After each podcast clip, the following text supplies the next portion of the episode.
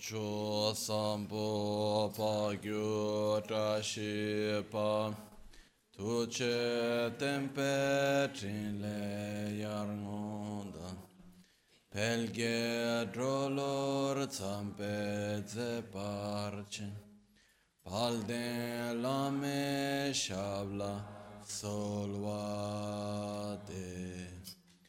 Omo a Guru Vajradhara Sumatimu Nishas. Uta Vardanya Shri Bhadra Varsa Manya Sarva Siddhi Hum Hum Om Guru Vajradhara Sumatimu Nishasane Karma.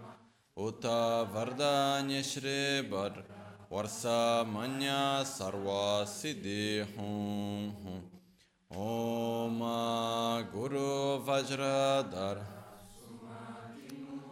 शासन कर्म उत वरदान्य श्री भद्र वर्षा मन्या सर्वा सिद्धि हूँ Pakyuke kodam dagi lo pakyuke sundan daki pakyuke todan dagi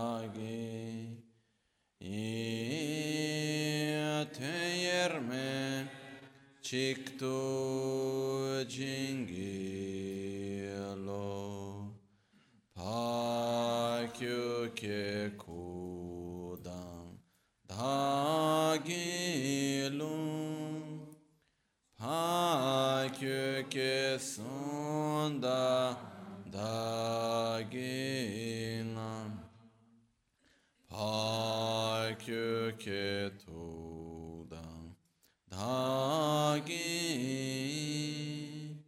Teyerme çıktı cingilo Makyuke kudam dagilum Ma köke sunda daginga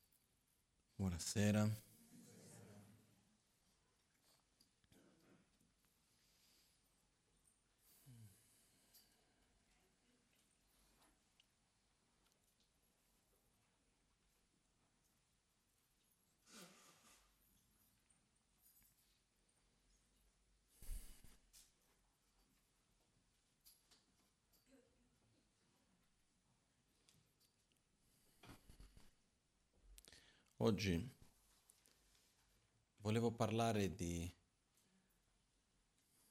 una metafora che mi è venuta in mente qualche giorno fa e mi ha aiutato a capire un po' certa co- una, una certa cosa che è abbastanza semplice in realtà, però spesso le cose più semplici non sono quelle più facili poi dopo da realizzare. E per questo spero che ci aiuti a capire, però arrivi- arriviamo fra un po' alla metafora. Prima di quello, quando osservo spesso la nostra vita, certe volte mi sembra come se noi pensiamo di essere molto originali, però in realtà stiamo sempre a ripetere le stesse cose. Non lo so se è chiaro questo, anche con i problemi, eh?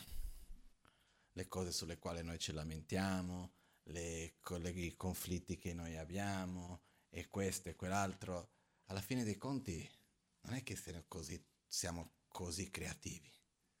No? Una volta ho letto una cosa che mi ha fatto pensare abbastanza, che è stato che circa il 99% dei nostri pensieri o qualcosa su ogni 100, mi ricordo esattamente qual era il numero, qualcosa del genere, che su ogni 100 pensieri 99 sono ripetizioni dei pensieri precedenti. Ossia, io non mi ricordo ogni quanti pensieri, questa è una ricerca che hanno fatto, non lo so come, comunque l'idea è fatto che pensieri nuovi sono pochissimi. La gran maggioranza dei pensieri che noi abbiamo non sono altro che la ripetizione di un pensiero precedente. No? E è già abbastanza pazzesco che non ci annoiamo di noi stessi in qualche modo, perché abbiamo questa capacità di ripetere le stesse cose in un modo che non è mica indifferente. No? Però non è, che so, non è che siamo solo noi stessi che ripetiamo le cose, ma noi ripetiamo quello che anche gli altri hanno già fatto prima di noi spesso. Per questo anche che per me è molto bello quando prendo un testo come il eh, Bodhisattva Charyavatara, per esempio, che è stato scritto più di 1500 anni fa in India, e vediamo che gli aspetti che va a trattare sono uguali a quelli di oggi. Gli esempi che metti lì sono esattamente a quelli che viviamo nella Milano di 2016, per dire. Questo perché? Perché parla di aspetti fondamentali degli esseri umani e noi non è che siamo così creativi, quindi sono passati questi millenni e siamo ancora lì più o meno. Eh? No, anche qua quando si parla, non lo so perché, certe volte passa un po' la, l'idea che noi viviamo in un'epoca della storia dove c'è stato un grande sviluppo dell'umanità, in qualche modo, no? In certi sensi direi di sì, in altri sensi direi di no, no? Però io, per me, per dire che l'umanità veramente si è sviluppata, io volevo arrivare al giorno nel quale dicessi, ma sai, una volta gli esseri umani erano proprio, come si può dire, sottosviluppati, avevano una cosa chiamata rabbia una volta non riuscivano a comunicarsi bene, che cosa strana, no? Oggi invece siamo sviluppati, riusciamo ad avere una comunicazione coerente, sappiamo rispettarci uno agli altri, questo è quello che sarebbe bello, no? Sarebbe a dire sì, sai, 500 anni fa eravamo indietro, ancora ce la prendevamo per questo, per quell'altro, eccetera, invece adesso c'è più armonia, c'è più rispetto, eccetera, eccetera, cosa che non succede, no? Se noi vediamo i problemi fondamentali sono gli stessi che continuano a ripetersi. Quindi io la domanda che mi faccio, la domanda che io mi pongo è se noi continuiamo a girare intorno agli stessi problemi fondamentali e che nella nostra vita facciamo lo stesso poi dopo, eh? se noi osserviamo anche per ognuno di noi una cosa interessante da fare, non credo che nessuno la farà più di tanto, però è interessante, sarebbe quella di ogni volta che ci viene da lamentarci di qualcosa, lo scriviamo. Ok? Lo mettiamo lì per un po' di tempo. Poi dopo li mettiamo insieme. A me mi piacciono, io ho la testa un po' così, mi piace organizzare le cose, metti in un foglio di Excel, dividi per categorie, ok? I tipi di lamentele mettiamo per categorie diverse e poi dopo li facciamo rinominare, ordinare per categoria. E vedremo che le categorie saranno quattro eh, in tutto. Alla fine le macro categorie che poi alla fine sono forme diverse della stessa cosa che noi andiamo a rigirare e se noi mettiamo qual è l'emozione di base, ancora diminuisce ancora di più. Ok? Questo che cosa vuol dire? Che noi abbiamo questa attitudine di solito di girare intorno alle stesse cose. Non so se vi è mai capitato, sia con se stessi o magari con un'altra persona, arriva un'altra persona che di solito si lamenta, più o meno si ha già un'idea di che cosa si lamenterà. Un'idea più o meno uno sa già, perché comunque siamo ripetitivi. No? Quindi sulla base di questo io mi sono detto, ma perché? Perché ci sarà un, c'è una ragione di base, ci sarà un modo per uscirne da questo. Quindi per me è molto interessante la nostra realtà, perché noi viviamo in una realtà dove le condizioni nelle quali noi viviamo, le situazioni che noi andiamo a vivere, in qualche modo, manifestano quello che abbiamo dentro di noi. Okay? E certi tipi di vivenze, certi tipi di situazioni andranno a ripetersi finché noi non cambiamo. Se noi facciamo una metafora un po' come per dire... Um, cercare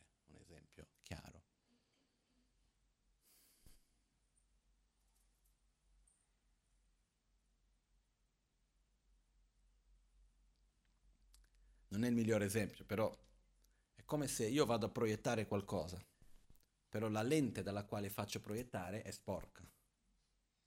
Per il quanto io cerchi di pulire dove è proiettato, cerchi di cambiare l'immagine alla sorgente, lo sporco c'è sempre. Quindi io vado lì, cambio pellicola, cambio film, cambio lo schermo, cambio questo, ovunque vado c'è sempre sporco, no? Perché? Perché la lente la quale, tramite la quale vado a proiettare è sporca. Perciò cosa succede? Noi passiamo gran parte della nostra vita cercando di pulire lo schermo, quando il problema in realtà è nella lente. No? Perciò quello che succede è che, prima di tutto è molto importante che noi possiamo vedere e avere chiarezza sulla situazione nella quale noi stessi ci troviamo oggi senza dover... Qua non c'è niente di un senso di colpa, ma guarda come sono ignorante o questo o quell'altro, no. È come sono. Bene. Non c'è niente di male in questo. Quello che c'è di male, per modo di dire, è che soffriamo.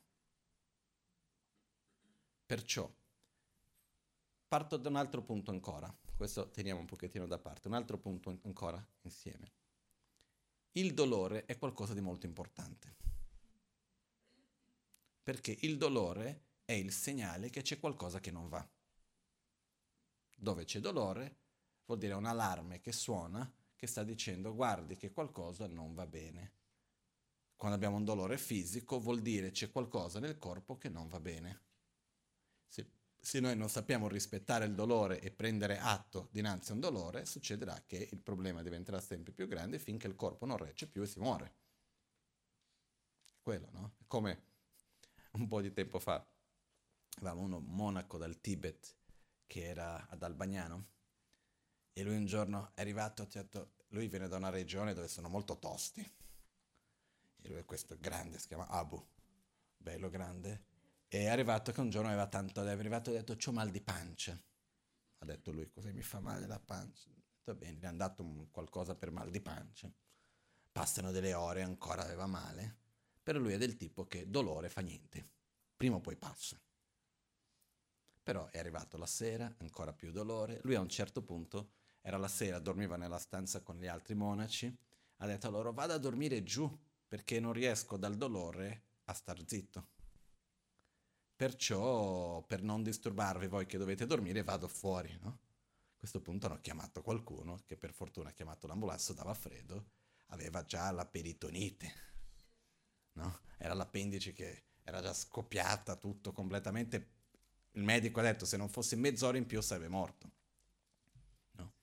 Questo è quello che succede al dolore. Se uno non ascolta l'allarme, prima o poi scoppia. In questo caso, sto, per fortuna, prima o poi ha deciso di ascoltarlo. No? E quindi si è riuscito a salvarsi, eccetera, eccetera. andato alla fine tutto bene. Questo è quello che voglio dire che cos'è. Questo è un esempio solo del dolore. Il dolore è qualcosa che manifesta un, uno stato del corpo, il dolore fisico, che non va bene. Quindi c'è qualcosa nel corpo che non va bene. Perciò la cosa importante quando abbiamo un dolore è andare a capire non dov'è il dolore, ma qual è la radice, perché ho questo dolore. Quindi abbiamo due funzioni che dobbiamo fare. Una è spegnere l'allarme, seconda capire perché l'allarme ha suonato. E quindi andare a lavorare sulla base affinché l'allarme non ritorni a suonare un'altra volta. Ok? Perciò il sintomo, ossia il dolore, è l'allarme che suona. Però devo capire da dove viene questo. Noi di solito nella nostra vita, con la parte fisica anche, che il fisico è il più grossolano, per quello che parto da questo esempio, ok? Per aiutarci a capire dall'altra parte dopo. Quando noi abbiamo un dolore fisico, la nostra tendenza qual è? Andare a cercare la causa o voler spegnere il dolore e basta? Cosa facciamo di solito? Vogliamo spegnere il dolore, poi se fra un po' mi ritorna il dolore, vabbè, spegnerò un'altra volta. Però che cosa succede così? che il problema in realtà in fondo continua, diventa sempre più grande, che poi è ancora più complesso perché non basta solo capire da dove viene il dolore, io devo capire qual è la causa di quella malattia a sua volta, che magari è il mio comportamento, magari è il mio stato emotivo, magari è il mio comportamento fisico, magari è il mio modo di mangiare, è il luogo dove vivo, ci sono tante cose insieme che creano quello. Però noi, non vedendo l'insieme delle cause, rimaniamo solo in quello che riusciamo a vedere. Che cos'è che noi riusciamo a vedere? Il sintomo. Non abbiamo consapevolezza dell'insieme, no? Perciò cosa succede? Rimaniamo lì fermi nel sintomo e facciamo il meglio che possiamo, che è quello di eliminare il sintomo. Però in realtà il problema non si risolve così. La malattia non si risolve così anche perché di solito quello che succede è che le cause sono molteplici, sono tante cose insieme che creano a sua volta quella cosa lì. Quando abbiamo i conflitti con qualcuno, che capita ogni tanto nella vita, può succedere, nel momento nel quale c'è un conflitto con qualcuno, di solito noi cosa cerchiamo di fare? Far passare quel momento spiacevole? O cerchiamo di capire come mai siamo entrati in conflitto, che cosa c'è di base, eccetera, eccetera. Difficilmente. Okay. Perciò questo è per dire che la nostra tendenza è quella di cercare di eliminare il sintomo e di non andare a trovare la causa e eliminare le cause della malattia. Ok? Questa è una cosa che noi non facciamo di solito. Qual è l'unico pr- problema di questo? È che non facendo così, i problemi ritornano. Entriamo in quella cosa che avevo detto già all'inizio, ciclica. Perché spengo il sintomo la malattia c'è ancora, rimanifesta un'altra volta, vado a spegnere un'altra volta, poi si rimanifesta un'altra volta, poi così vado avanti, no? Ok? Chiaro questo, no? Bene. Abbiamo due tipi di dolore. Abbiamo il dolore fisico, però abbiamo anche il dolore mentale. Okay? Con il dolore fisico, quello che succede è che finché noi non eliminiamo la malattia, quel sintomo ritornerà sempre di più non appena ci trovano delle condizioni che lui si possa manifestare. Però quel sintomo diventa sempre più forte, più forte, più forte, è come se cercassero di farci svegliare per vedere che c'è qualcosa che non va, che dobbiamo cambiare. Ok? È chiaro, non è che, non è che c'è qualcuno dentro che cerca di svegliarci, anche se questo corpo è fatto al 90% quel che è di batterie e microorganismi che non è no, proprio nostro, però quello è tutto un altro discorso. Comunque quello che succede è questo noi, è come se noi ricevessimo una sorta di un messaggio e finché non lo ascoltiamo il messaggio diventa sempre più forte finché possiamo ascoltarlo. All'inizio molto leggero, molto dolce, guarda che c'è qualcosa che non va, poi piano piano noi non ascoltiamo, facciamo finta di niente, poi diventa più forte, più forte, più forte finché siamo costretti a ascoltarlo e certe volte anche così non lo ascoltiamo, veramente in fondo. Ok? Semplicemente cerchiamo di spegnerlo il più possibile. Questo è quello che anche una delle malattie che è un'epidemia che esiste oggi da noi, da noi vuol dire nel mondo in generale, è l'epidemia del cancro, purtroppo. Ormai è un'epidemia, una cosa che è così diffusa. E parlando con i medici e persone che veramente hanno la conoscenza abbastanza più profonda riguardo questa malattia, quando si va a vedere quali sono le cause del cancro, perché non c'è una causa unica, la causa principale che comporta tante cause insieme è lo stile di vita moderno. Inquinamento, stress, stress fisico, emozionale, uh, sono tante cose, lo, il tipo di mangiare, la quantità di zucchero che mangiamo, piuttosto che tante cose che insieme creano uno stato squilibrato del corpo. Perciò, secondo me, è inutile andare a cercare la cura per il cancro nel senso che è giusto trovare la soluzione, però se noi non andiamo a eliminare le cause e cambiare le cause, continueremo a trovare mille cure per mille tipi di cancri diversi, fra un po' avremo tutti il cancro perché continuiamo a vivere una vita che fa schifo e tanto abbiamo la malattia, abbiamo la, la, la medicina. Non so se è chiaro quello che dico. No? Questo è un altro esempio di l'importanza invece che c'è di andare a capire quali sono le cause. La difficoltà che c'è qual è? Che le cause sono molteplici. E spesso per noi mettere in atto la soluzione sembra più doloroso che mantenere, rimanere nel problema. Certe volte la soluzione ci sembra più sofferente che il problema stesso. Quando dobbiamo cambiare le nostre abitudini, eh, voglio vedere. Io conosco tante di quelle persone che tutti i medici insieme gli dicono non puoi più mangiare questa cosa, non devi più fare quell'altra. E chi li fa cambiare? Non ci pensa neanche. Perciò le nostre abitudini sono difficili da cambiare effettivamente. Perciò abbiamo l'aspetto fisico, poi abbiamo l'aspetto mentale, abbiamo la sofferenza mentale. La nostra sofferenza mentale in che modo si manifestano? Preoccupazioni, paure, abbiamo ansia, tristezza, ok? E altre forme di sofferenza mentale che si manifestano. Quando abbiamo una sofferenza mentale, in realtà che cosa è questo? È un allarme che sta suonando per dire che c'è qualcosa che non va dentro di noi. Dov'è la causa? Dobbiamo andare a cercare di capire. Ok? Perché il fatto che io non abbia un sintomo vuol dire necessariamente che io sono libero dalla malattia? Se quel sintomo non si manifesta mai più, sì, a quel punto potrei dire che sono libero dalla malattia, almeno non si manifesta più, sono a posto. Però se il sintomo ogni tanto si manifesta, vuol dire che io sono sempre malato, giusto? Quindi l'obiettivo qual è? Essere sano o eliminare il sintomo quando appare? L'obiettivo sarebbe essere sano, eliminando la malattia. Ok? Perciò, adesso andiamo con queste basi andiamo alla metafora che volevo portarvi prima. È la metafora dell'altalena. No? L'altalena succede che uno è o in alto o in basso e costantemente andando su e giù, sopra e sotto, no? su e giù. Noi nella vita, se osserviamo, costantemente siamo in questa cosa, che ci sono momenti di sofferenza, quindi siamo giù, o su, dipende per chi piace stare su, piace, stare giù, comunque diciamo che siamo giù e quando siamo giù siamo lì a lamentarci, a vedere che non va bene questo, eccetera, eccetera, sperando di star bene. Poi arriva un momento nel quale le cose cambiano naturalmente, l'altalena rigira un'altra volta e ci troviamo su.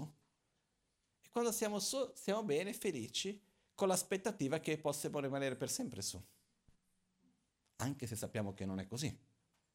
Noi abbiamo già fatto, l'altalena si è già fatta su e giù così tante volte che noi sappiamo già che quando va giù, prima o poi va su, quando va su, prima o poi va giù. Però quando va giù, soffriamo in un modo perché pensiamo che non andremo mai più su. Mica posso stare tutta la vita così. Quando va su, abbiamo l'aspettativa che non vada mai più giù. E rimaniamo lì. Poi quando cade un'altra volta rimaniamo male perché non doveva andare giù, eccetera, eccetera.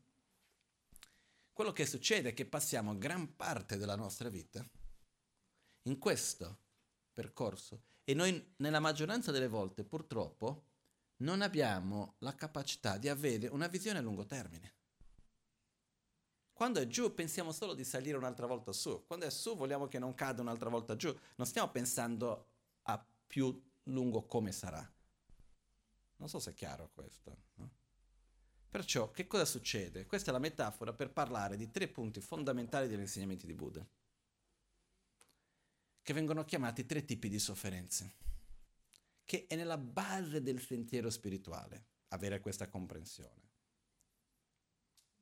Viene chiamata la sofferenza della sofferenza, che è quando l'altalena è giù, la sofferenza del cambiamento, che è quando l'altalena è su, e poi c'è la sofferenza che tutto permea, che è l'altalena stessa.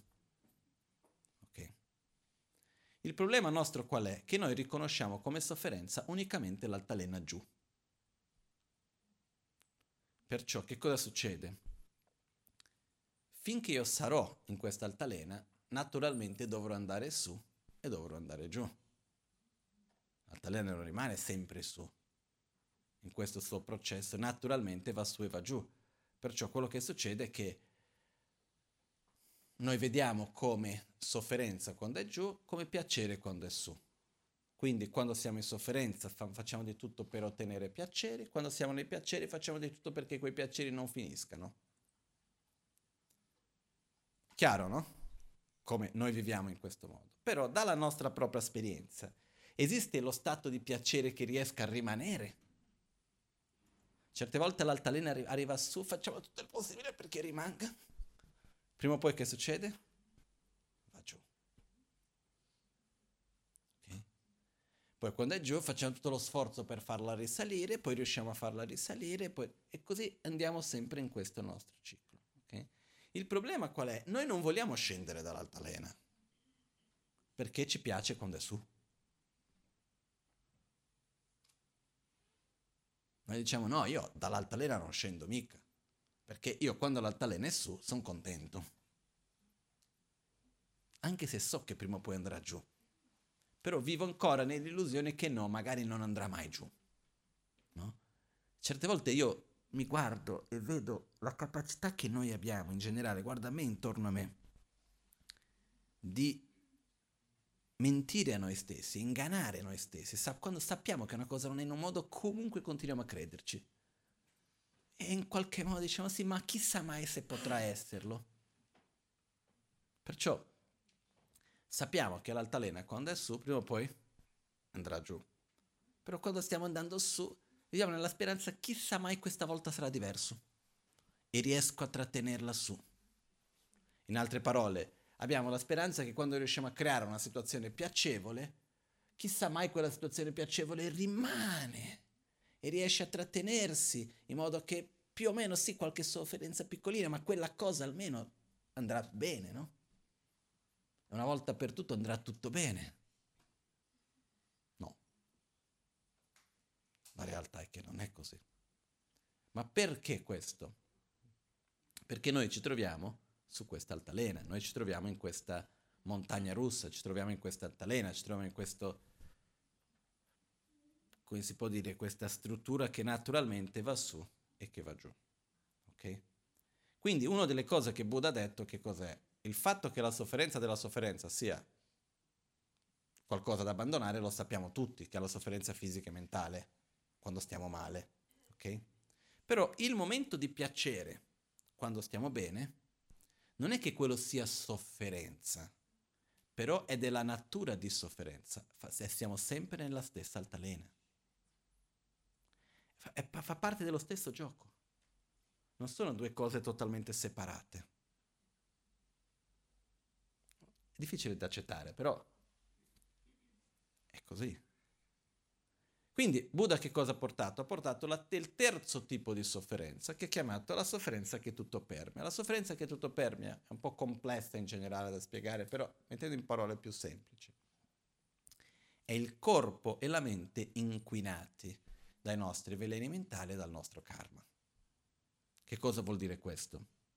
Finché io ho rabbia, gelosia, invidia, arroganza, insoddisfazione, egoismo, attaccamento illimitato, desiderio illimitato, eh, paure, in fondo ignoranza, tutti i cosiddetti veleni mentali, finché ho questi, non importa dove andrò, non importa in quale situazione mi troverò, sarò sempre nell'altalena. L'altalena è quella.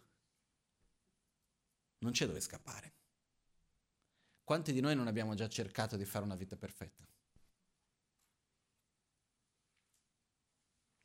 E la cosa che certe volte succede, che è, è, è difficile anche da vedere, è triste da vedere. Io ho conosciuto una persona che questo è stato più che chiaro. Mi ricordo adesso, mi viene in mente, comunque. Quando uno proietta la felicità, dice no, per essere felice io devo avere tutte queste condizioni qui. Quindi devo essere eh, la mia situazione del mio rapporto con un uomo, con una donna, deve essere in questo modo, voglio avere la famiglia o piuttosto voglio avere il lavoro così, voglio avere il corpo in quel modo, voglio avere i soldi di qua, voglio avere quella conoscenza. Noi creiamo una nostra idea di un mondo perfetto. Poi, non voglio dire se la maggiore o meno, per una fregatura non piccola è quando riusciamo a ottenere tutto. E vediamo che non basta. Il problema quando questo accade è che quando uno riesce a ottenere tutto e vede che non basta, a quel punto entra un vuoto che non sa come riempirlo. Perché? Lì dove pe- pensavo che potessi risolvere, non risolve più. C'è tutto, a un certo punto quello che mi faceva felice prima non mi fa più, ma questa è la logica basica delle cose, no? E qua apro e chiudo parentesi di una piccola cosa che, no? Non c'è quel detto in italiano, in italiano che uh, fatta la legge si trova l'ingano. E c'è un'altra cosa che dice chi, chi sono quelli che sanno veramente andare a rompere la legge nel modo migliore? Gli avvocati, quelli che la conoscono bene, no? Similmente a questo c'è un po' il modo un po' come fregare un po' i nostri veleni mentali, ci sono un po' di cose. E su questa apro e chiudo questa parentesi veloce, il desiderio. Ok? Prendiamo una qualunque cosa, partiamo dalla cosa più semplice e che siamo tutti abituati, che è il mangiare. Di sicuro c'è qualcosa che piace, che piace mangiare, a ognuno di noi c'è qualcosa che ci piace. Cosa succede se noi prendiamo quella cosa che ci piace mangiare e la mangiamo tutti i giorni? Il livello di piacere che ci porta quella cosa rimane sempre lo stesso o dopo di un po' diminuisce? Diminuisce. Io mi ricordo benissimo, una volta ero in India e ho trovato una caramella, che era, vivevo in India all'epoca, ho trovato, vivevo in una piccolissima città, no? Proprio in campagna campagna. Ho trovato queste caramelle molto buone, mi sono piaciute, erano caramelle svizzere, non so che era. Che buone, che buone. Ho comprato un pacchettino, prendevo uno ogni tanto perché era difficile da trovare, di qua, di là, era buonissimo. Ogni volta che andavo a mangiare mi davano un piacere enorme. Finché un giorno sono andato a Bangalore, che era la città più grande, Andavo ogni tanto perché dovevo andare dal dentista, avevo l'apparecchio fisso, dovevo fare sei ore in pullman per andare dal dentista. Uh, dormire una notte lì, tornare il giorno dopo. Comunque, sono, una volta di queste passo davanti a un negozio che era lì, un tipo supermercato, e trovo una scatola enorme di queste caramelle che vendevano. Dico, beh, ho preso due scatole. Perché tanto non tornavo lì spesso, mi piacevano tanto quelle caramelle, chissà mai se li andrei a ritrovare un'altra volta non costavano troppo, ho comprato due scatole. Non sono riuscito a mangiare neanche un quinto della prima. Perché ormai che ce l'avevo sempre lì, le due scatole, e che ho mangiato una e poi ho preso un'altra, un'altra, un'altra, ad un certo punto dico basta. Ok, questo è un esempio banale. Però nella vita, se noi andiamo ad osservare le cose che ci fanno piacere, sono molto poche quelle che riescono in qualche modo a sostenere il piacere. Ci sono alcune cose che riescono a sostenere il piacere. Sono quelle cose che ci fanno, come si può dire, svegliare dentro di noi dei sentimenti positivi che danno gioia, che è diverso. Se ci sono certe situazioni, certi luoghi, certe persone che fanno venire dentro di noi che ci aiutano a sviluppare, fanno, ci fanno, aiutano a entrare in contatto con dei sentimenti come l'amore, come il sentimento di gratitudine, come il sentimento di rispetto o altri tipi di sentimenti che danno gioia. Quindi più abbiamo questi sentimenti, più gioia sviluppiamo. Ok? Altrimenti, le cose che noi riusciamo a ottenere dove è proiettato tutto all'esterno, cosa succede? Dopo di un po' non basta. Però anche se vediamo che dopo di un po' non basta più, in fondo la sette di ottenere qualcosa, di essere felice, rimane o no? Rimane. Una volta la Magancin mi disse, vedi, è come se la nostra natura è pura. Come se dietro ci fosse una piccola voce della nostra mente lì dietro, dietro, che dice provaci ancora che ce la farai. Prima o poi ce la farai.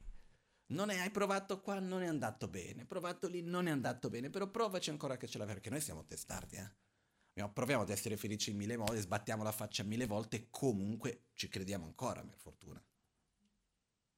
Però quello che succede è che quando noi riusciamo a ottenere tutto quello che abbiamo voluto esteriormente, facciamo tutto il possibile per tenere l'altalena su e vediamo che anche con tutto quello che abbiamo fatto ancora va giù.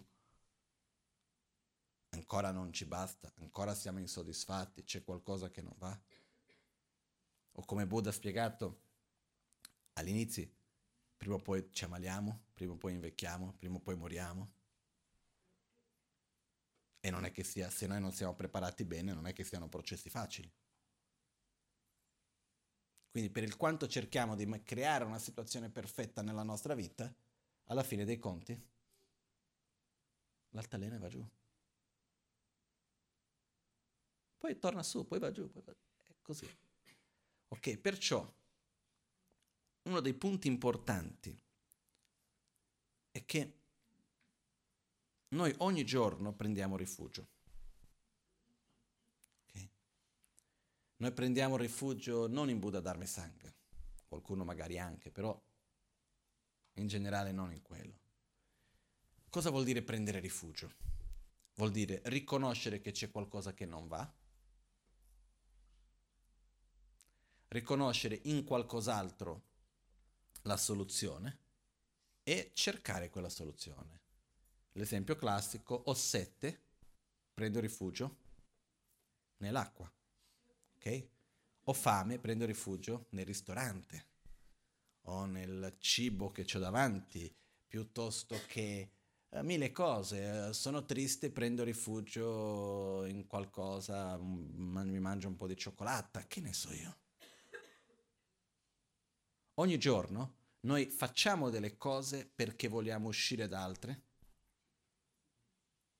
Anche no? Sia a un livello più immediato e anche cose più lunghe. Perciò, sia perché vogliamo ottenere un qualcosa di piacere, sia perché vogliamo uscire da una sofferenza, noi sempre stiamo proiettando questo su delle varie cose. Può essere una persona, può essere una situazione, es- possono essere degli oggetti, possono essere tante cose quello che Buddha ci ha insegnato è che prendere rifugio è giusto. Però nel prendere rifugio ci sono due punti fondamentali che dobbiamo avere più chiarezza e che quando noi cambiamo questi due punti fondamentali cambia, mm, la vita cambia in tanti aspetti. E da che cosa prendiamo rifugio e in che cosa prendiamo rifugio, che è il punto importante. Però deve partire prima dal da che cosa. Questo è un errore che spesso avviene che noi diciamo devo prendere rifugio in Buddha Dharma e Sangha, ma prendere rifugio da che? Ah, dai problemi che ho con mia moglie. No, Buddha Dharma e Sangha non ti aiuteranno. Non è che vanno lì e cambiano qualcosa, fanno la moglie deve diventare perfetto, il marito perfetto, piuttosto che i figli, piuttosto che questo e quell'altro. Non è quello. Il problema è che certe volte noi diciamo, ah no, devo prendere rifugio in Buddha Dharma e Sangha. Ok? Però da che cosa? e noi siamo ancora fissi nell'altalena giù, sofferenza della sofferenza. Non, non pensiamo ad altro. No? Basta se noi andiamo a vedere tutte le persone che vengono a chiedere aiuto.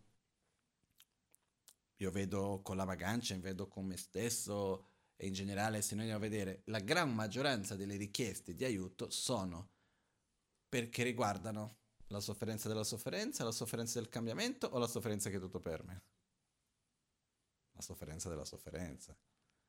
Sto male, uh, sono triste, mi è successo questo, c'è insoddisfazione, uh, c'è un problema di salute piuttosto che un problema economico, sono sempre cose che riguardano la sofferenza della sofferenza. No? Difficilmente c'è qualcuno che viene e dice guarda, no, aiutami per piacere, sai, io sto molto bene, però so che prima o poi questo finirà e non voglio continuare in questo modo di andare su e giù, io voglio veramente trovare una mia stabilità. Non succede spesso.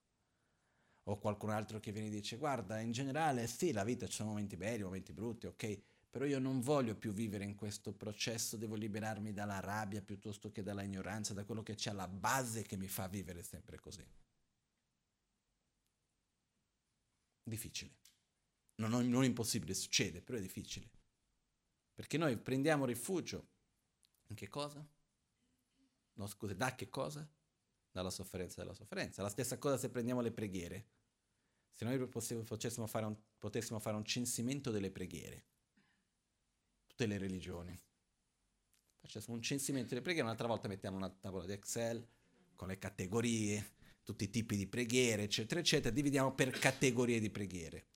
Preghiere per la famiglia, preghiere per il lavoro, preghiere per la salute, uh, preghiera perché il problema, questo, quello, quell'altro finisca, eccetera, eccetera.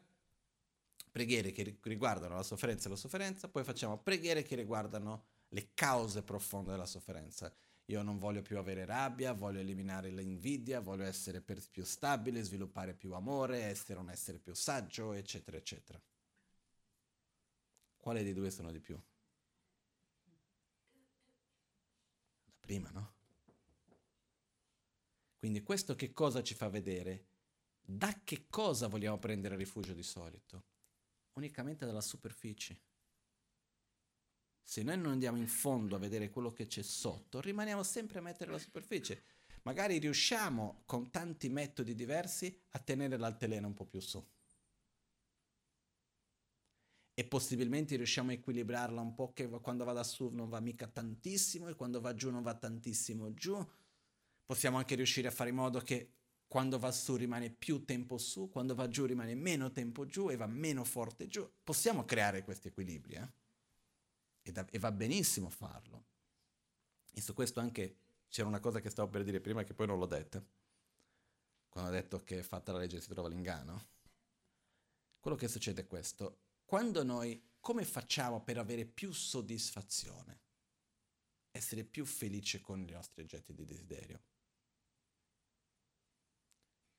Non soddisfandoli completamente.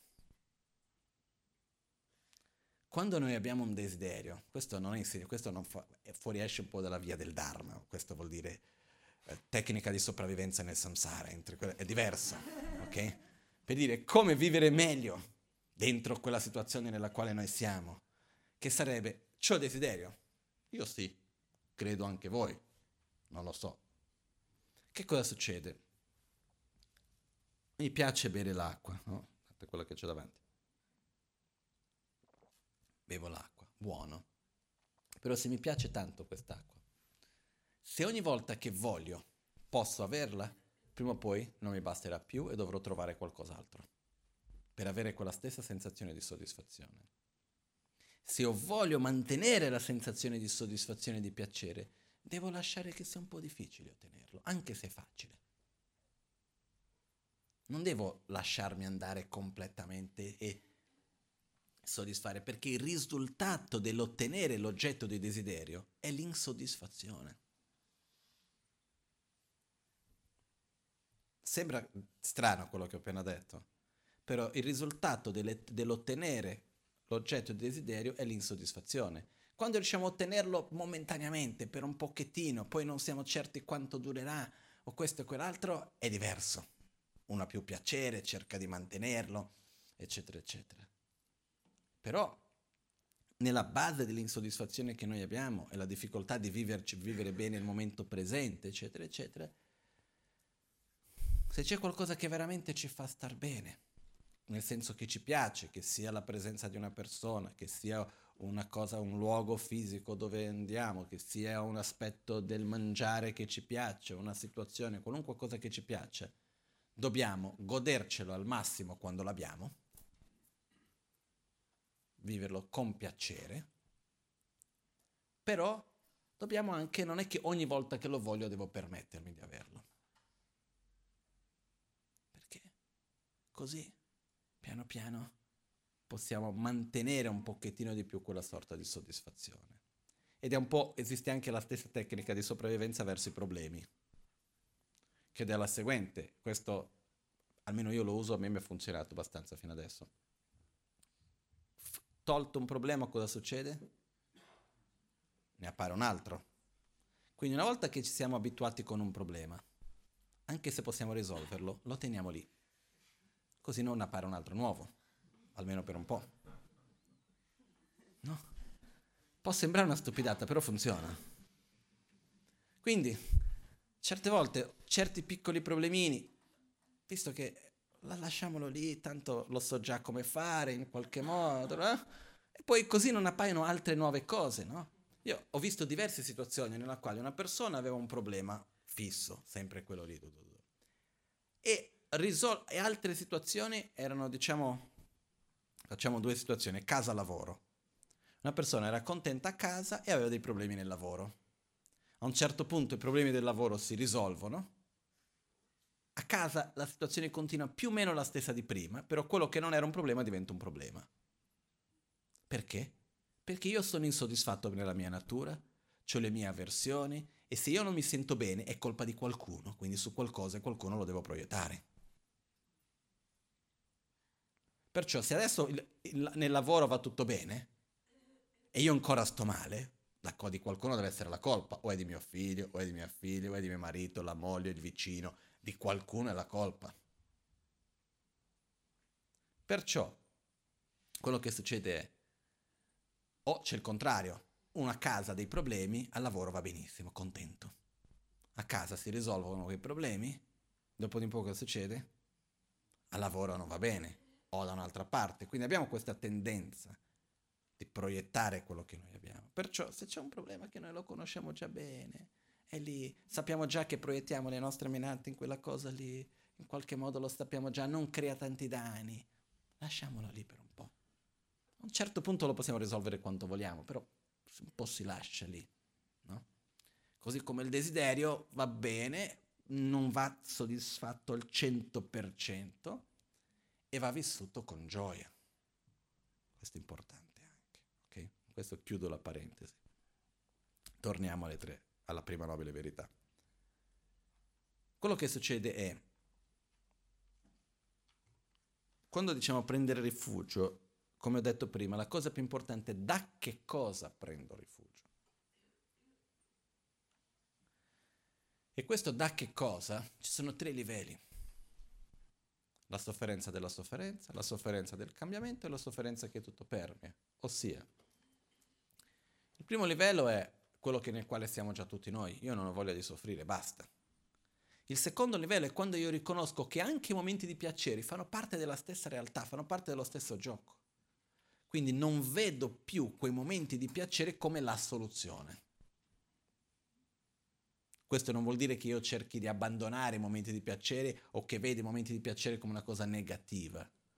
Però non sono più una soluzione, quindi perdo quell'illusione che quello mi farà felice. La fregatura ogni tanto è che uno perde quell'illusione però non sa più cosa farne. E quindi rimane in questo momento un po', come si può dire, stavo meglio quando non sapevo uno rimane un po' in quel momento nel quale dice ok, quando credevo che questo fosse la salvezza la possibilità, stavo meglio perché almeno avevo un'illusione di qualcosa. Adesso ho capito che non funziona, però non vedo dove altro posso mettere la mia energia, non, non, non capisco, non vedo una via d'uscita. Ok? Questo è un passaggio che succede. Okay? Però c'è un, c'è un punto in questo. Quando noi riusciamo a vedere qualcosa dal può vedere nel senso di sperimentare. Per esempio che anche i momenti di piacere creati da, da cose esterne, mondane, possono solo momentaneamente darci una situazione di piacere e soddisfazione, perché poi quello che vogliamo è la sensazione interna di soddisfazione. Riusciamo a tenerla momentaneamente, però che a medio-lungo termine non si regge. Quando noi capiamo quello profondamente, è un'esperienza, è una, una qualcosa che non ci si può tornare indietro.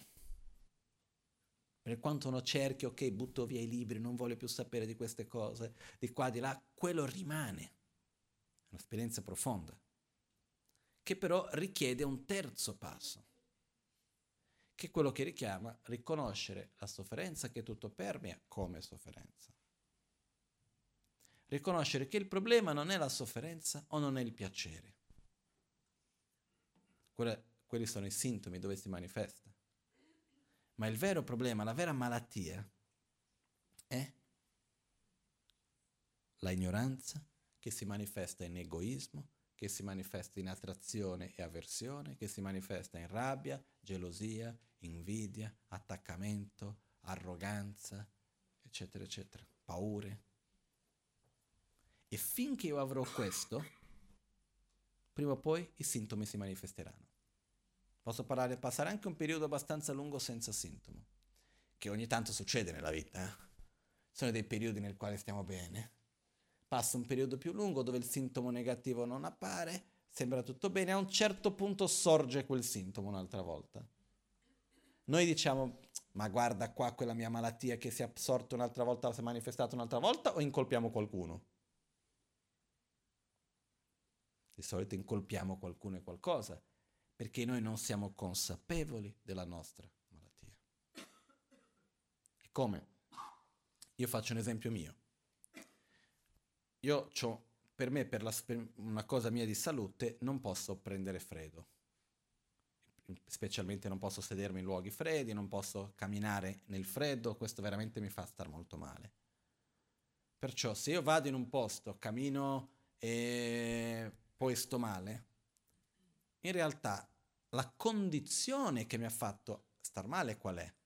Aver camminato sul freddo. Però la causa da dove viene? Dai problemi areni che ho. Che sono stati creati dal fatto che mi, mi sono trascurato in passato, eccetera, eccetera. No? È un po' questo, c'è stato un periodo che ho avuto una cosa con l'aria condizionata. Se c'era l'aria condizionata stavo proprio male sempre relazionato allo stesso tipo di problema. Che cosa succede?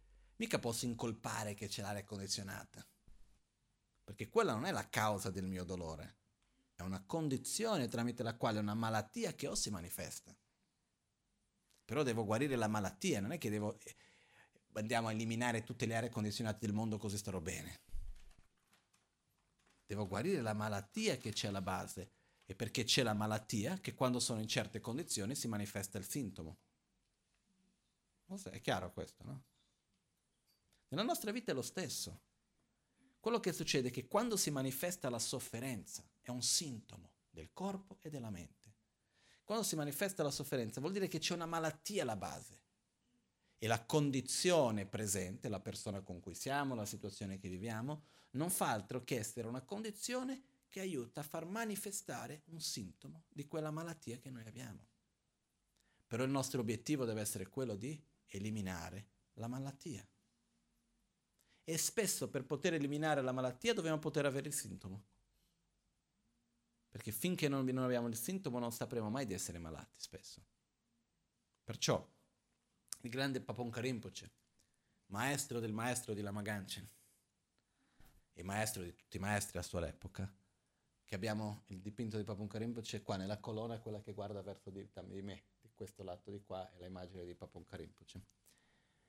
In uno dei suoi insegnamenti lui dice um, la sofferenza, no, i veleni, i veleni sono facilmente eliminabili quando manifestati, simile a un veleno che c'è nel sangue che quando si manifesta nella pelle e c'è un'infezione e viene fuori, per quanto faccia male, è più facile da eliminare quel veleno. Se il veleno gira nel corpo è molto difficile da toglierlo. Quando si manifesta nella forma di un, un'infezione o quel che sia che viene fuori, a quel punto si è manifestato, lo vedo e quindi lo posso eliminare. Quando noi manifestiamo la rabbia o l'invidio, l'insoddisfazione o la paura o qualunque cosa di questo genere che sia, ok? Le paranoie, non importa quel che sia. Vuol dire che abbiamo questo dentro di noi da qualche parte e che la situazione del momento presente non fa altro che essere un, come si dice, un gacciglio in portoghese si dice, un... Sì, la, la parola è in un'arma hai il, una trigger in inglese, il grilletto però non si usa il termine in italiano, no? Qualcosa che la gente, esattamente, la gente che fa scoppiare. Quindi in realtà che cosa succede? Se non c'è alla base, non scoppia. Ok? Se io non ho dentro di me una situazione squilibrata di rabbia, di insoddisfazione, di sentimenti di conflittuosi di vari generi, le situazioni intorno a me non faranno manifestare dei sentimenti di questo genere. Quindi quando io sento perché succede una situazione e io mi arrabbio, la realtà è che quello che mi fa arrabbiare non è la situazione, ma è la rabbia che ho. È come se io cammino nel freddo e mi viene male, la causa del, mio, del male che sento non è il camminare nel freddo, ma è la malattia che ho quello non è altro che una condizione tramite la quale quella malattia si manifesta. Tutto lì. Ok? Perciò è chiaro, io evito di camminare sul posto freddo? Sicuro. Però anche faccio tutto il possibile per guarire la malattia. Anche quando non ho il sintomo manifestato. Quando è che dobbiamo lavorare sulla malattia? Principalmente quando il sintomo non è manifestato perché lì possiamo andare più a fondo. Quando il sintomo si manifesta, spesso l'unica cosa che dobbiamo fare è cercare di curare il sintomo. Per una volta che il sintomo non si è più manifestato, che la malattia si è pacificata in quel momento, dobbiamo lì lavorare sulla malattia, andare a fondo per eliminarla. Caso contrario, se facciamo il lavoro dei pompieri, no? Fuoco, spegniamo il fuoco, viene il fuoco, spegniamo il fuoco, viene il fuoco, spegniamo il fuoco, però Dobbiamo fare la prevenzione, dobbiamo andare a fondo. In altre parole, dobbiamo lavorare sulle cause nostri, della nostra sofferenza, non quando la sofferenza si è manifestata. Quando la sofferenza si manifesta è il momento nel quale possiamo vedere quello che abbiamo e conoscerci meglio. Okay? E spesso, quando la sofferenza si manifesta, è un'ottima opportunità di dover cambiare qualcosa dentro di noi. Io credo veramente tanto che uscire dalla nostra zona di conforto sia una cosa importante, nei giusti limiti.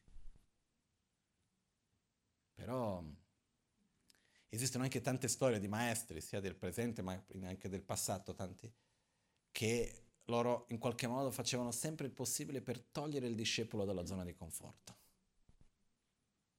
Perché quando io sono nella mia zona di conforto dove tutto va più o meno come io voglio, io fino alla fine, tra virgolette, mi rilasso nelle mie proprie abitudini.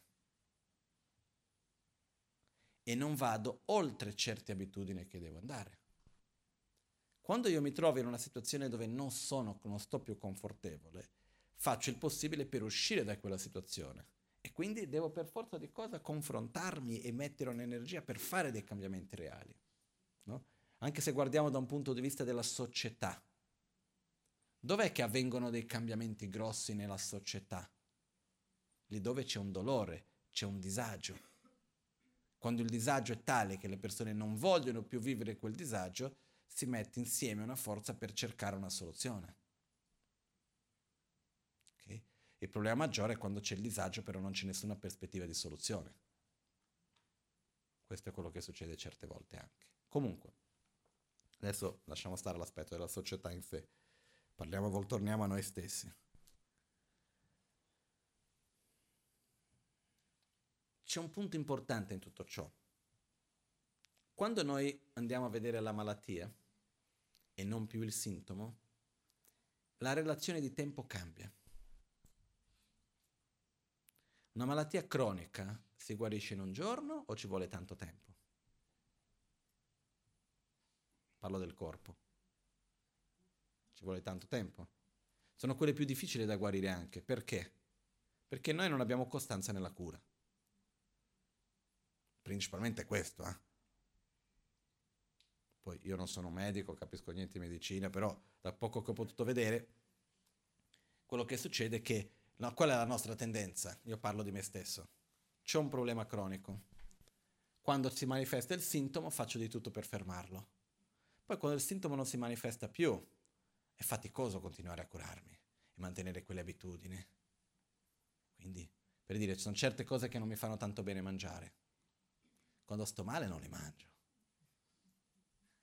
Poi quando non sto così male, sto bene e c'è quella cosa lì, ma la mangio anche, ma cosa vuoi che sia? Cosa vuoi che sia che torno come ero prima, prima o poi. E poi smetto un'altra volta.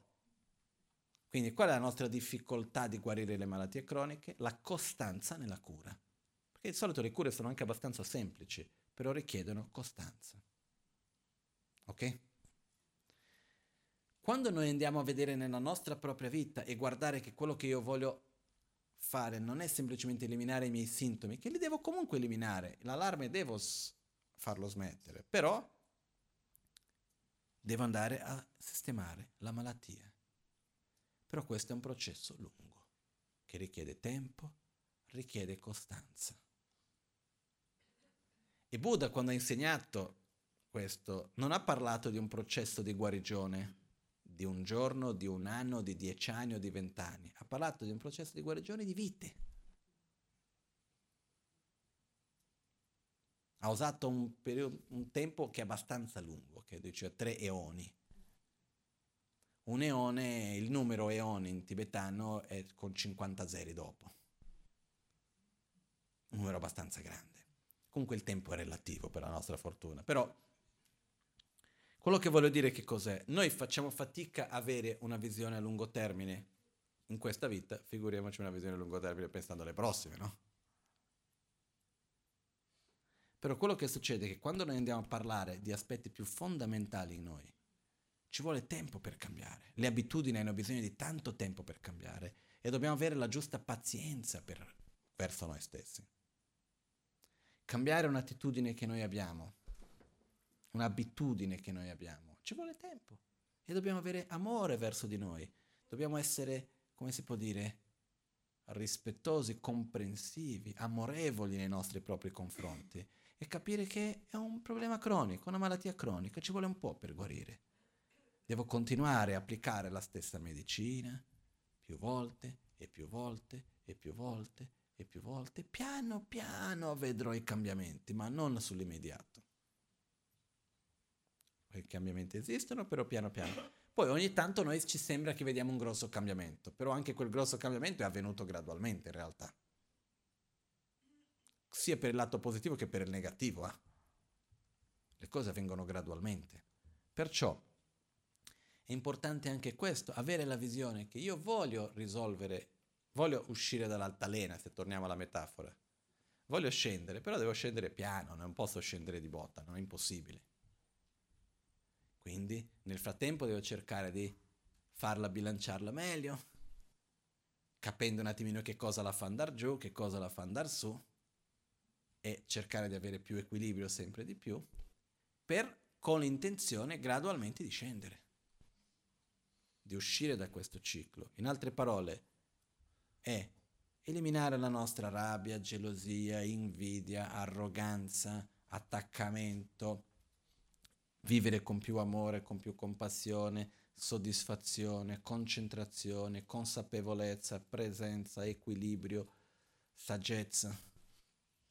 Sono cose che gradualmente li possiamo coltivare e che, faranno, che fanno tutta la differenza nella vita.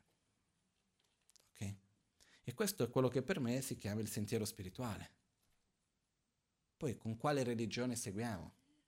Sinceramente a me cambia poco se io ho trovato nel buddismo una risposta per me perfetta per questo, mi sono trovato molto bene in tanti tanti sensi, però se uno veramente segue bene questo percorso di eliminare i propri veleni mentali, di trovare bene il proprio equilibrio e vuole fare una nuova religione di Mickey Mouse o che ne so io che cosa, va bene, eh? non, non, non nessun problema, basta che funzioni.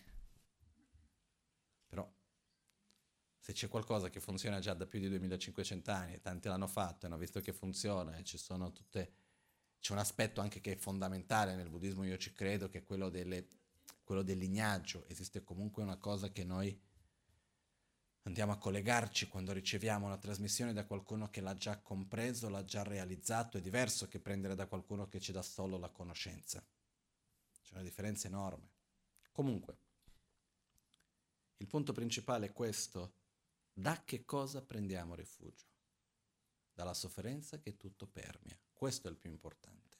Ossia dai nostri veleni mentali, dalle azioni negative che abbiamo compiuto in passato, che vuol dire il nostro proprio karma, che è il bagaglio che noi portiamo con noi. Non è un senso di colpa, va guarda come sono stato cattivo nel passato, no. È il bagaglio che noi ci portiamo. Noi siamo liberi di fare quello che vogliamo?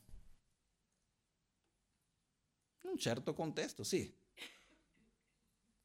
È molto semplice. La metafora che per me è molto chiara del karma e della libertà, del libero arbitrio, non, è, non mi piace moltissimo, però passa bene l'idea. Io sono libero di comprare quel che voglio, basta che io abbia i soldi e quello sia in vendita. Ok? Se è in vendita e io ho i soldi, posso comprare? Sì. Se è in vendita e io non ho i soldi, non lo posso comprare. Se io ho i soldi però non è in vendita, anche lì non lo posso comprare. Avere i soldi sono le cause che abbiamo creato nel passato. Avere che sia in vendita sono le condizioni del presente. Io posso fare tutto quello che voglio, però sono condizionato dal mio passato. Sono condizionato dalle scelte che ho fatto, dalle azioni che ho compiuto, da tutto quello che ho creato dal mio passato, dalle vite, vite, fino ad arrivare a ieri e oggi le scelte che ho fatto, le azioni che ho compiuto condizionano il mio presente, quello che posso, quello che non posso. E anche il presente stesso condiziona quale di queste risorse che ho accumulato dal passato posso accedere o meno.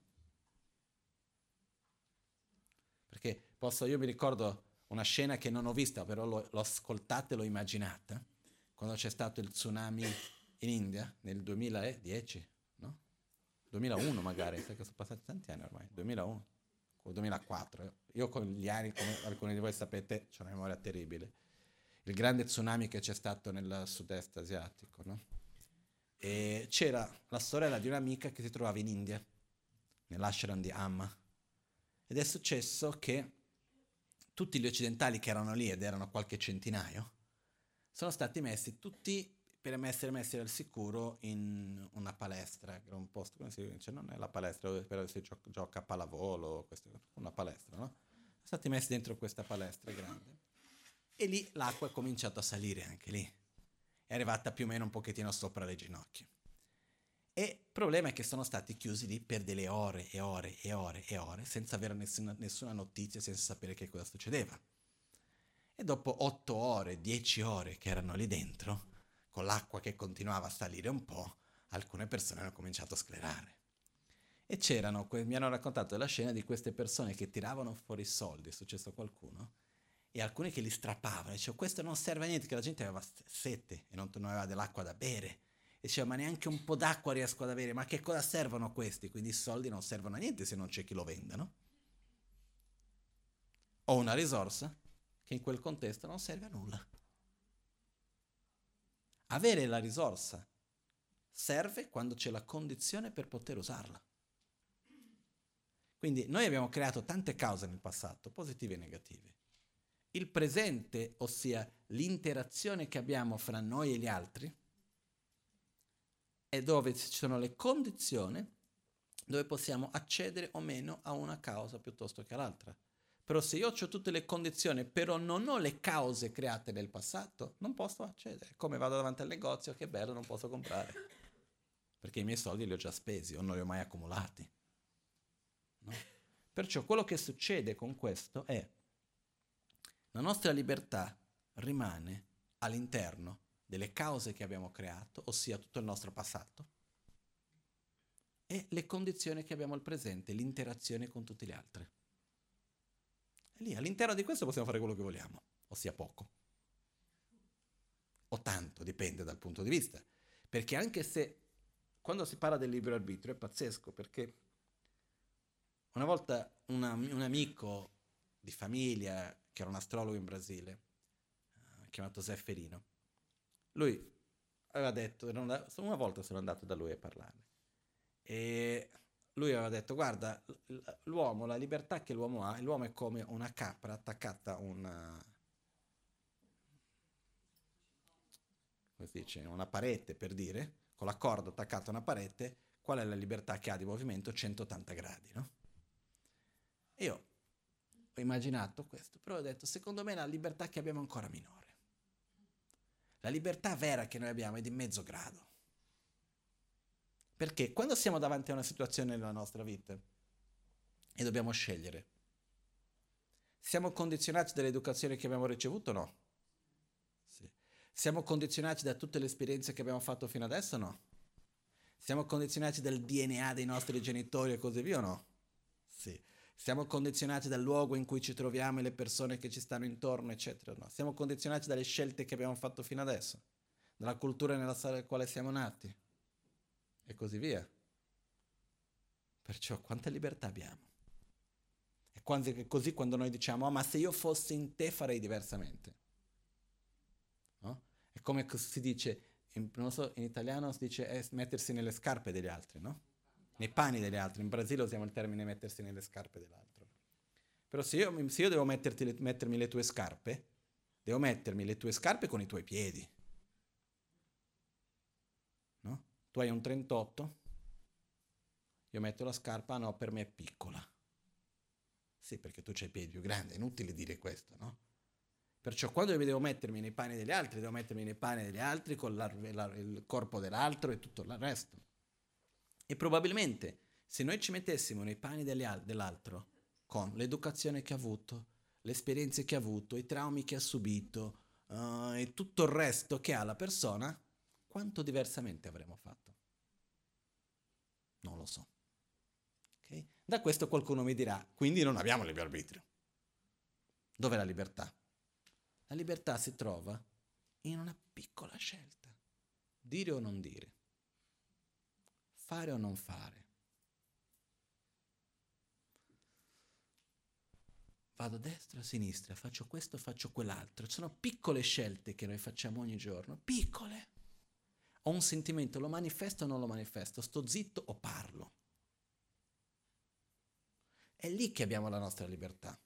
Però anche se di mezzo grado, nell'insieme, se noi facciamo una linea dritta, quel mezzo grado, crea una distanza completa, due risultati completamente diversi.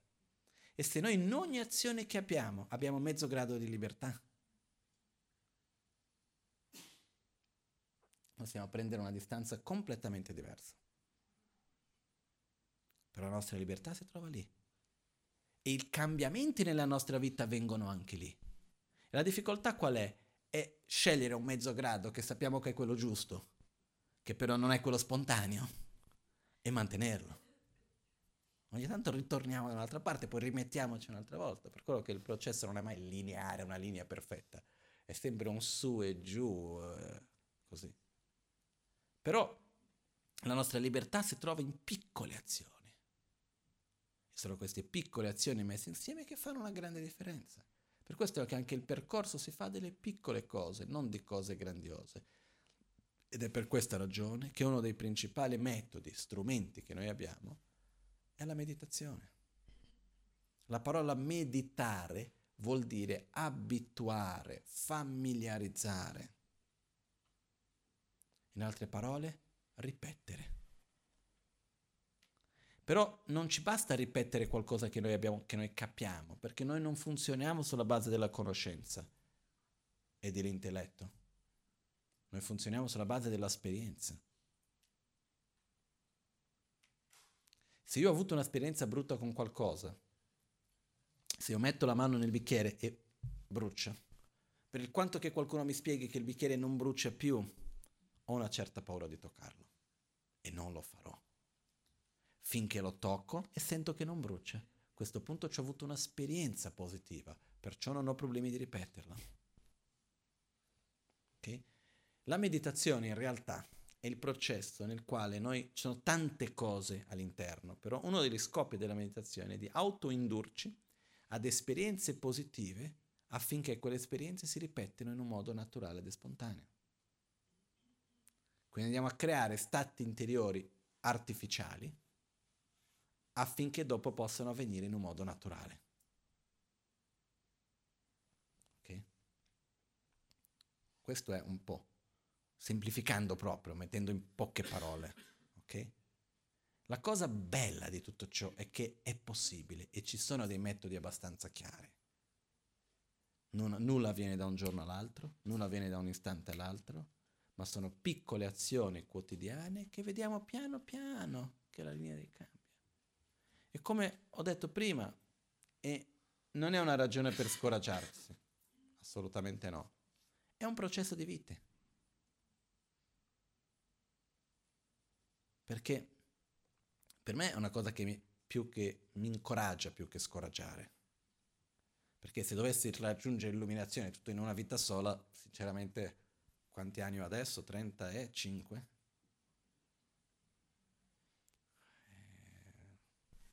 Ma dove sono messa? Mm, mi preoccupa un po'. Se devo arrivare, poi quando finisce questa vita non lo so. Magari fra un giorno, magari oggi stesso, magari fra due minuti, che ne so io.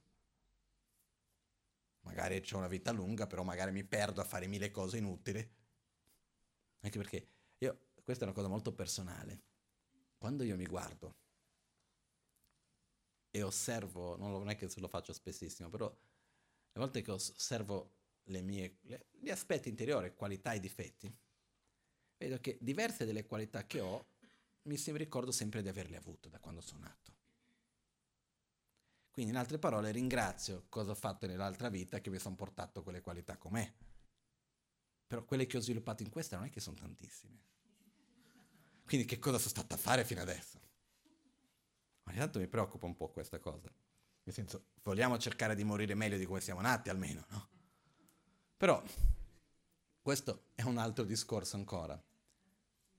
Uh, quello che succede è prendiamo rifugio dalla sofferenza che tutto permea, dai nostri propri veleni mentali, dalla nostra ignoranza in fondo, che non è la ignoranza del non sapere le cose dal punto di vista di non avere conoscenza abbastanza, è la ignoranza del vivere e sperimentare la realtà in un modo incoerente con ciò che la realtà è.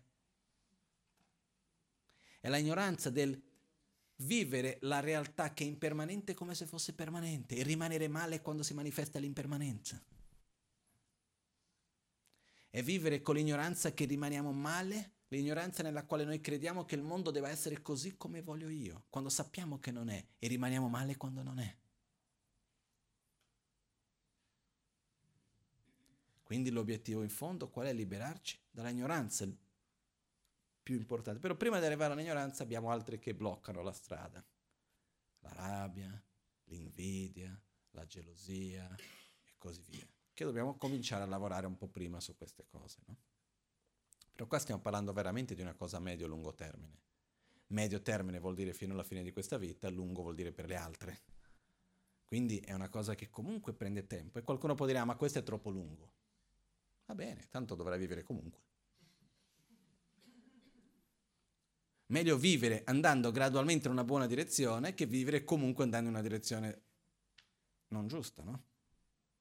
Il problema è che noi vogliamo spesso le cose per l'immediato e diciamo se non è per l'immediato non lo voglio. Il problema è che quando, lo, quando capirò che è importante, quindi sarò aperto per un processo graduale, sarò ancora più lontano. Perché se noi diciamo noi fatti cosa meditare, però noi ogni giorno, ogni momento stiamo meditando, tra virgolette.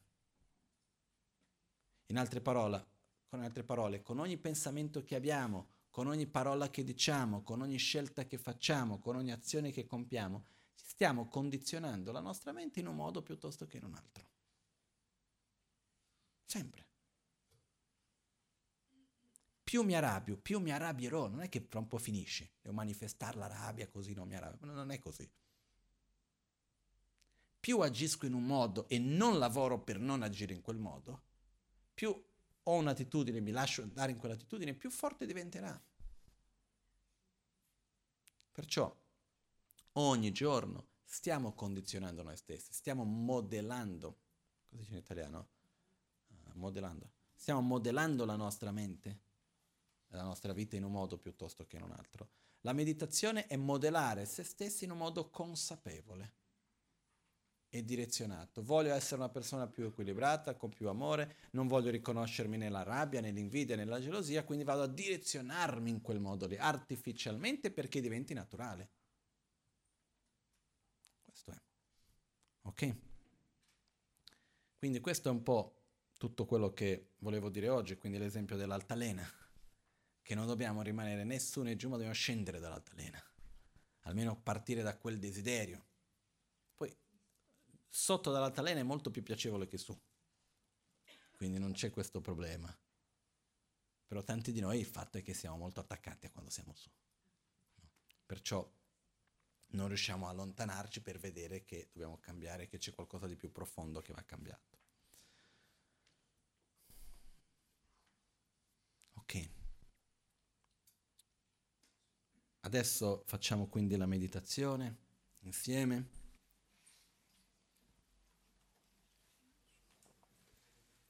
la pratica dell'autoguarigione.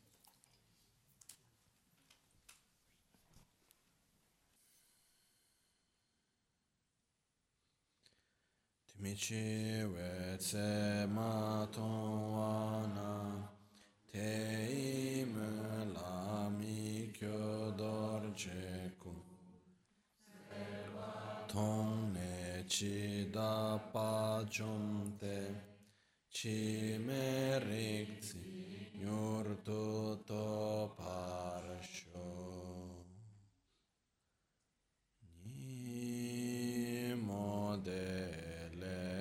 modele zendele Ni me kuyandele kshin Ni zentakto delekpe cho sum ki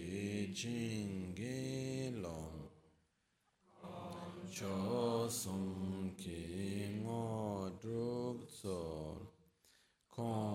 cho sum ki tra shi shom all'alba o al tramonto di notte o durante il giorno possano i tre gioielli concederci le loro benedizioni, realizzazioni e cospargere il sentiero della nostra vita con molti segni di buon auspicio.